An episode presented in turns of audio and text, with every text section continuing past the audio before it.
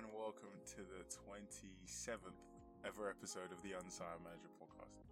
My name is Siji Kolawole, and each week I try and talk about football's biggest headlines, stories, and events from both the past and the present to really take a look at what's going on.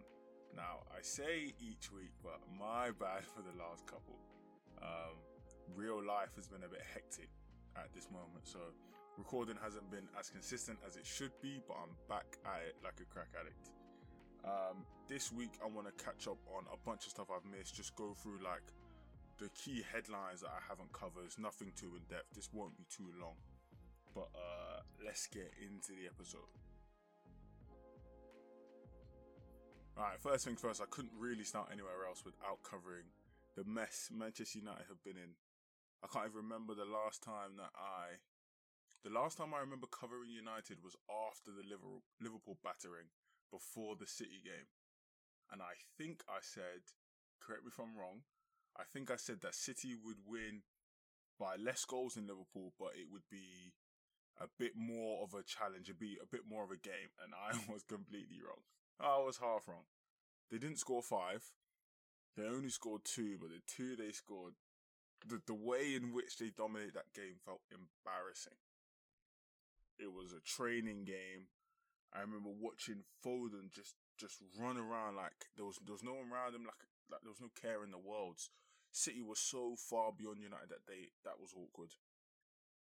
On top of the Liverpool game, and then the mess that was the Atalanta game, and then the Watford game, it was long. There wasn't any way that Ole was going to survive any longer.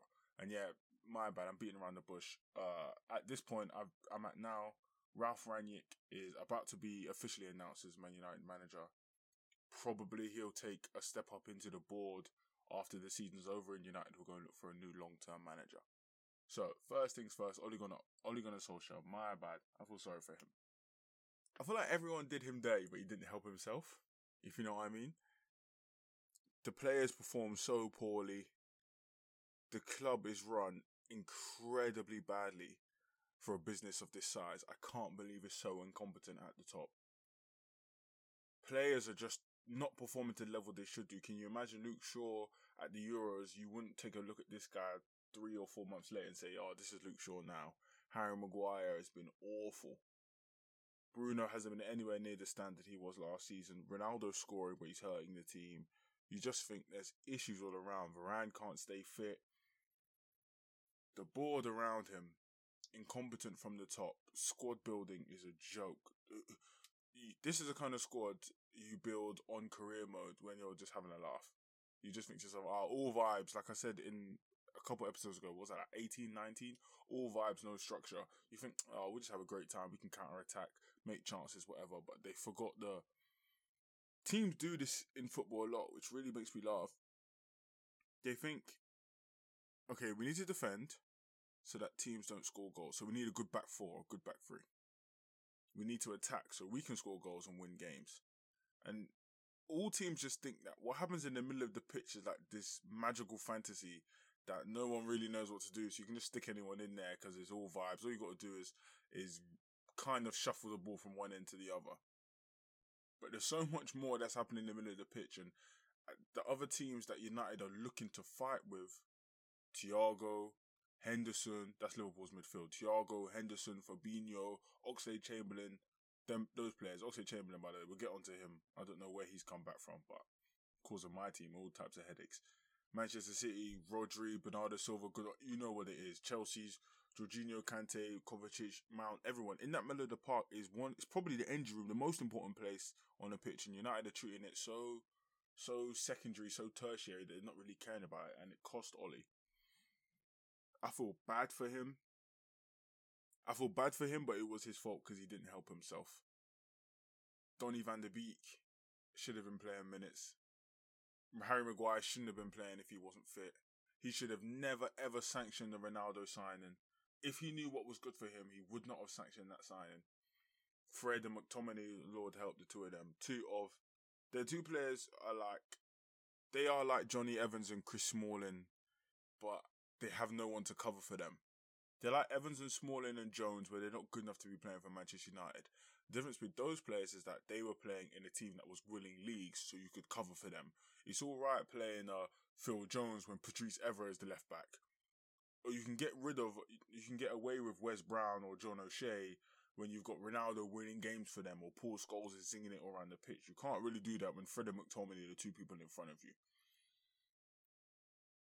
I feel like United's weird apology, retirement, exit, firing video for Ole was such a slap in the face. If I was him personally, I wouldn't have done it.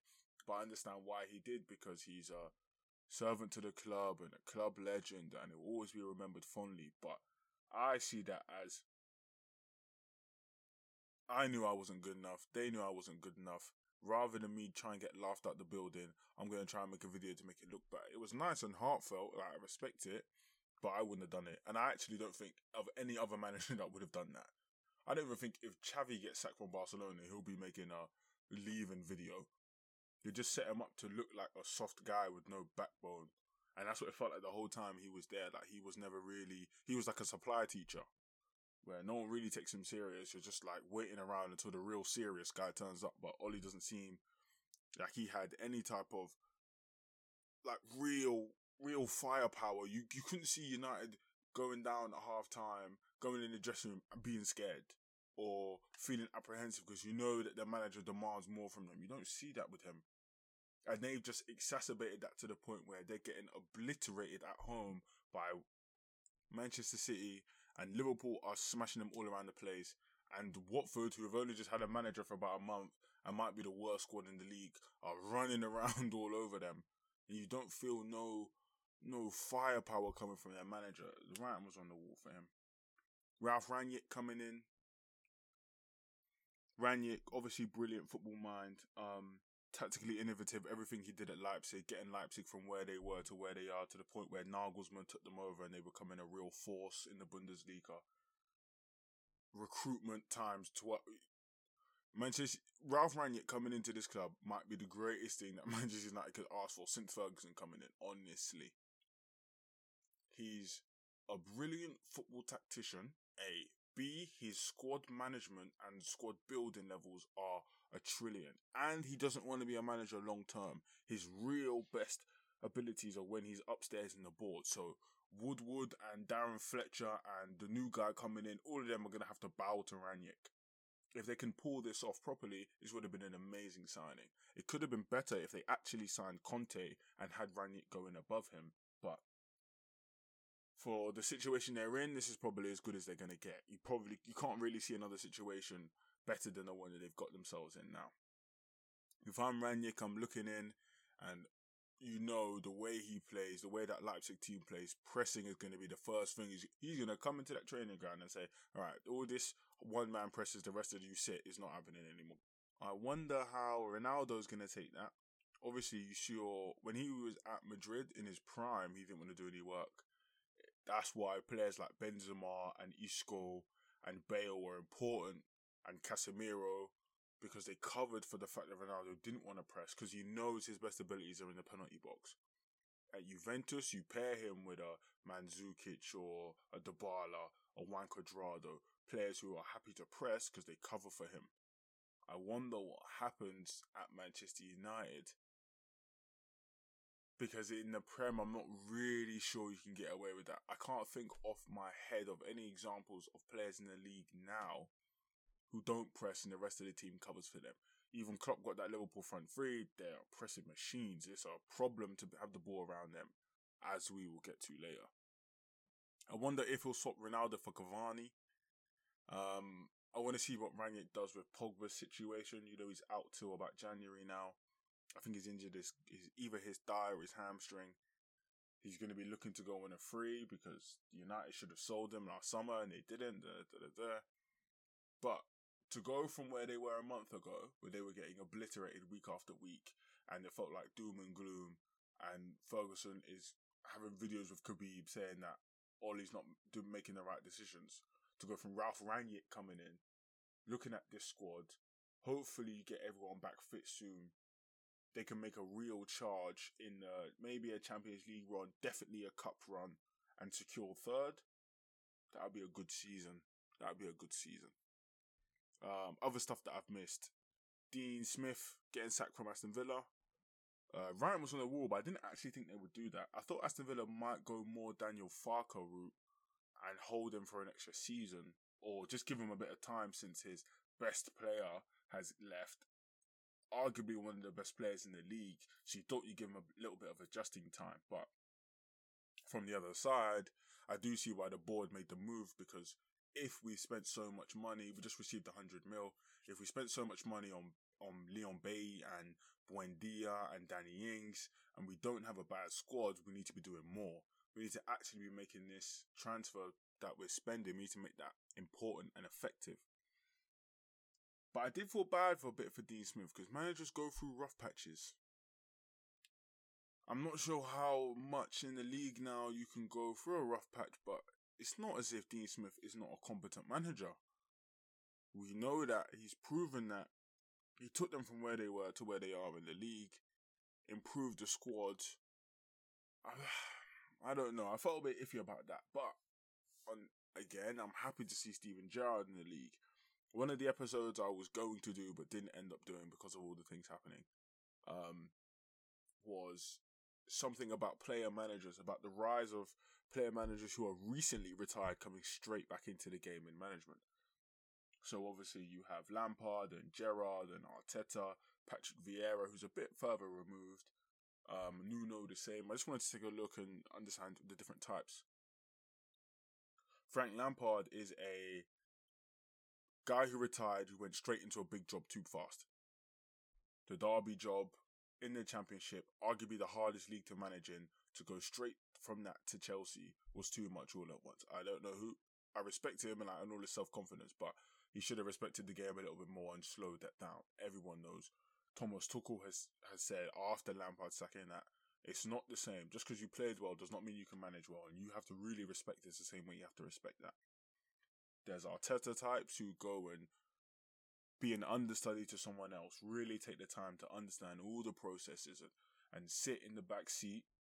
Don't take charge of a club straight away, and they make sure they get all their experience before they go and take a role. And the third type is Steven Gerrard, who goes straight into a role, but when he does it, he does it far away and out of the limelight. I think that's the same benefit Jadon Sancho had when he went to Borussia Dortmund. The reason we everyone remembers Sancho doing really well at Dortmund is because we never saw the games he did bad because most of us don't watch the Bundesliga week after week. So it felt like every time you saw him, he was doing something good, and he got to learn from his mistakes quietly without so much pressure. I mean, Lampard had the same situation up in Rangers. He can, he can be proud and boast and celebrate going undefeated. And he can also learn from his mistakes a bit more quietly because no one ever really watched the SPFL. So we see him take Rangers from the club that, the club that went into administration and let Celtic get to nine straight and yada yada yada to go from that to a team that won the league undefeated and we can see him do that but we don't have to see everything he's learning week after week, which puts more pressure on him. I think it's a bit dangerous for him to go to Aston Villa, to be honest. Um, there's two ways of looking at it. Wow, this episode should be called Contradictions Time 10, or there's two ways of looking at it. But the problem with this is he's gone to a middle sized club. He went from a small club in Rangers, small in perspective to the Premier League. Don't shoot me, Scottish fans small in perspective to the Premier League. He went from Rangers to a middle-sized club in Aston Villa, and everyone sees his natural career progression as becoming Liverpool manager at some point. So the thing is, if he does bad at Aston Villa, the Liverpool job will not be on the table. So it almost would have been beneficial for him to go from small job to big job and hope if he doesn't do well at the big job, he can get knocked back down and go to a middle sized club. So, like Frank Lampard, who went from player to Derby to to Chelsea manager, and he got sacked from Chelsea. Lampard is still like around and touted for middle sized jobs. He could have got the Newcastle job if he wanted. He could have definitely got the Norwich job. He can still make moves even though he hasn't succeeded at a big club. If Gerrard does badly at Villa, if it goes spectacularly badly, which I don't think it will, I think I don't know why I have the feeling for this. I don't know why, but I feel like he'll be much better than Lampard will be. Maybe just because I preferred him as a player, even though I think Lampard was better. if Gerrard fails at Villa, that Liverpool job will not be on the table because he's already proven he can't succeed at Premier League level. Do you know what I mean? But the same way round is if he does really well at Villa, then Liverpool job's right on the table. He'll be Brendan Rodgers. He'll be d- d- succeeding well at a Premier League level, getting a good team to do very good things, and he can go and take a top job like a Liverpool job or like Rodgers did from Swansea up to Liverpool. So uh, it's two ways. I want to see how that goes, but I was surprised that Villa made that sacking at the point they did. I did think they'd give him maybe to Christmas or whatever, but then the issue is that if they start getting more and more adrift, is more of a problem. So you want to cut the cancer out as quick as you can do. But it's tight outside in football. Um, the other things I wanted to take a look at was the Arsenal Liverpool game. Lord Almighty. Um, so for context, I was in the pub, bit waved, um, a couple of days after my birthday, and I was like, "Yeah, let it, let's let's go watch the Liverpool game." Um, first half an hour, we were very competitive. I thought we were very good. Gabriel, Tomiyasu, Ben White, I thought they were exceptional. Bruno Tavares did much better than I thought he would do. Lokonga didn't look too out of place. Thomas Partey. Thomas Partey is not it's not yet. It's not ready yet, but at some point we're gonna have to have a conversation about that guy. I thought Arsenal were doing well. I it took me a while. I didn't see like the lineups or anything. And a lot of the times I don't really look at that. I'll just go into the game and then kind of work out what's going on myself. I, it took me a, a, long time to realize we were playing Lacazette as a 10 or as a nine and a half behind a nine. I didn't really get it. I thought, are we playing, did we go to Anfield and play 4 4 2? What is happening here? Um, and then Arteta and Klopp get into it. His handbags on the sideline. Um, I remember someone cleans out. Someone cleans out someone. In my mind, it's Tavares. It might be Tomiyasu as an elbow goes up or whatever for a header. Arteta goes screaming, yeah. And the second it happened, it was just like, oh no. Because even when you're in the pub and there's loads of people around you and everyone's shouting and your friends are drunk and they're screaming in your face, you can hear when a crowd gets up in a football game. And the Anfield crowd just started screaming. And it was like in a film, like in SpongeBob, when everyone turns around to the main character and says, Get him! That's what it felt like to the Arsenal team. And then there was about 15 minutes of sustained attacks, and Arsenal just couldn't get out.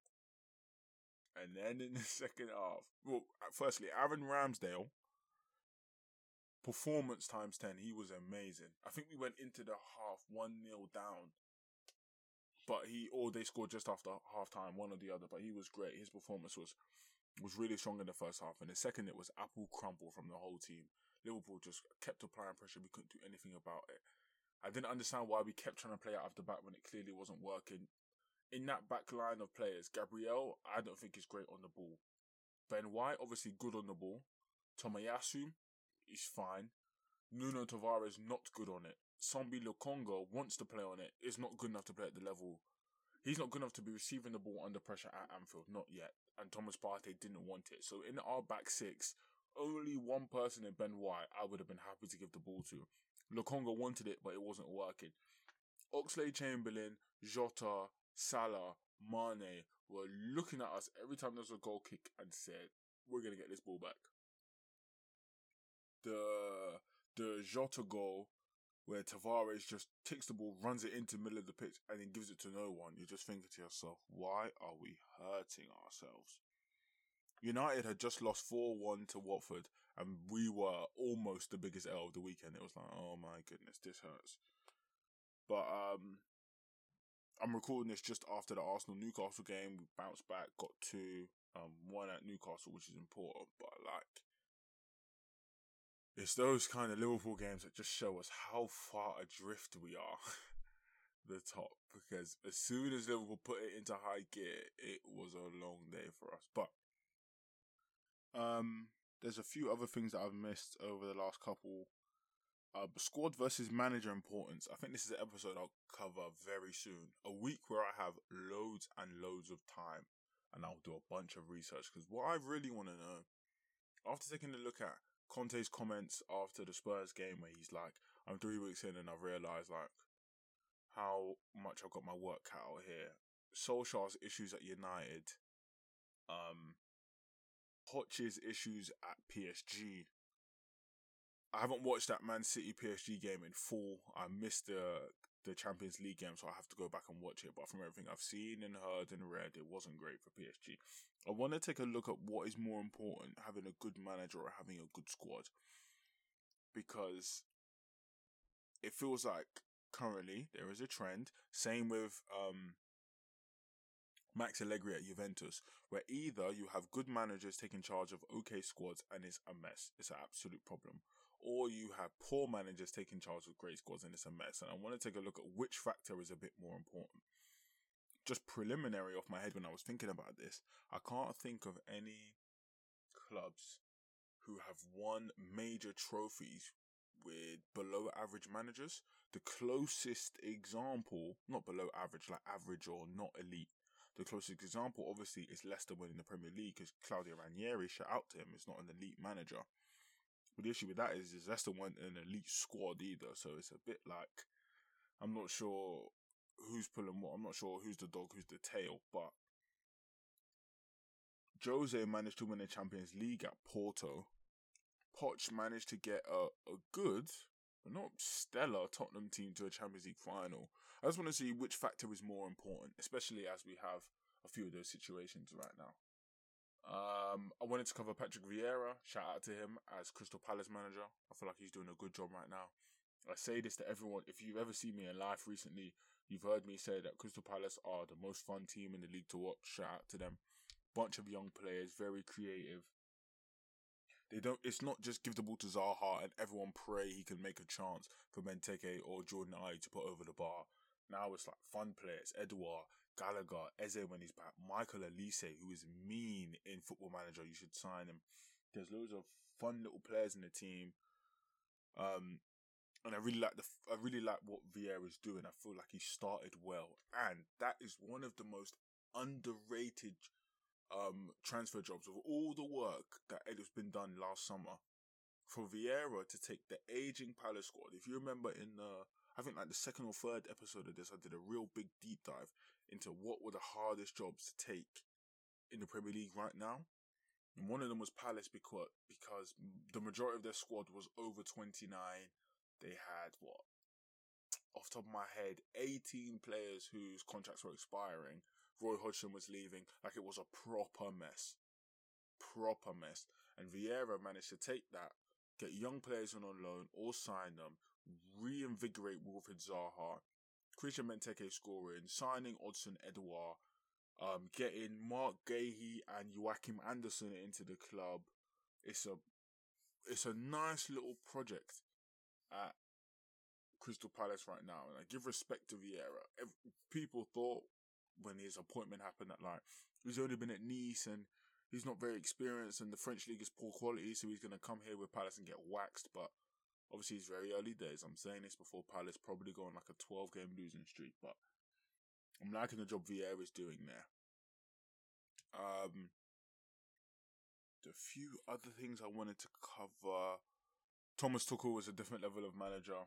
Um, he's he hasn't got two strikers. He hadn't had two strikers for a while. He battered people. They battered Leicester. They batter everyone. Chelsea a different gravy. There's nothing new there. Manchester City, different gravy. Ferran Torres m- looking to move to Barcelona. I know this is such a mishmash of an episode. I'm just catching up on stuff. Um, Ferran Torres looking to move to Barcelona. Slightly don't really understand this one for both sides. For Barcelona, do you need, unless I'm not seeing the game right or if I'm missing something, is Ferran Torres a nine? Is he a nine or is he a wide man? Or is he like that is he like that breed of player who can play nine or wide man? Because if he is, then I don't understand why Barcelona want him. They have a bunch of those people. They are looking to get rid of those people. They've got people who can fill in at nine or wide. They've got everyone who can play behind the striker. So if Ferran Torres is not a number nine striker, what's the point? And if you're Manchester City, why would you sell him? He's young, you bought him for cheap, he produces whenever he plays. Why get rid? Unless he's pushing for the move saying that he's not starting. Ah. unless he thinks that when the new nine comes in, he'll be the third striker in the pecking order. Because if they bought a Haaland and Gabby Jesus plays backup or plays on the wing when he's not playing backup, Ferran Torres is behind the pecking order. Aha. That would make sense. And he could go to Barcelona. And if they don't play Memphis Depay at nine, which I would do, then they can just fill Torres in a nine, play Depay on the left hand side, and fill in whoever. Okay, I see it. But if I'm Torres, I'd stay at a stable. If I'm a young player, I always stay at a stable club rather than go to a mishmash of a club. Because if Xavi doesn't work out and he gets booted out the door, then who knows what's going to happen to Ferran Torres. Um, there's like a, another million things I didn't cover or things that I had written down that I wanted to cover. I honestly had like two episodes written that I didn't end up recording because I was graduating from uni and it was my birthday and I was on every train in the world and driving a trillion hours a week. So my bad. November has been a poor month for recording, my bad. December we get back on it week after week, hopefully. But um please support the podcast, tell your friend, tell your postman, tell the butcher, tell the person in the park, tell anyone. Um, I really appreciate all the kind words and all the support and all that corny stuff. Um, I'll see you guys next week. I'll probably try and do squad versus manager try and take a look at that. If not, that might be my Christmas special, but I'll take a look. But I'll see you guys next week. Peace.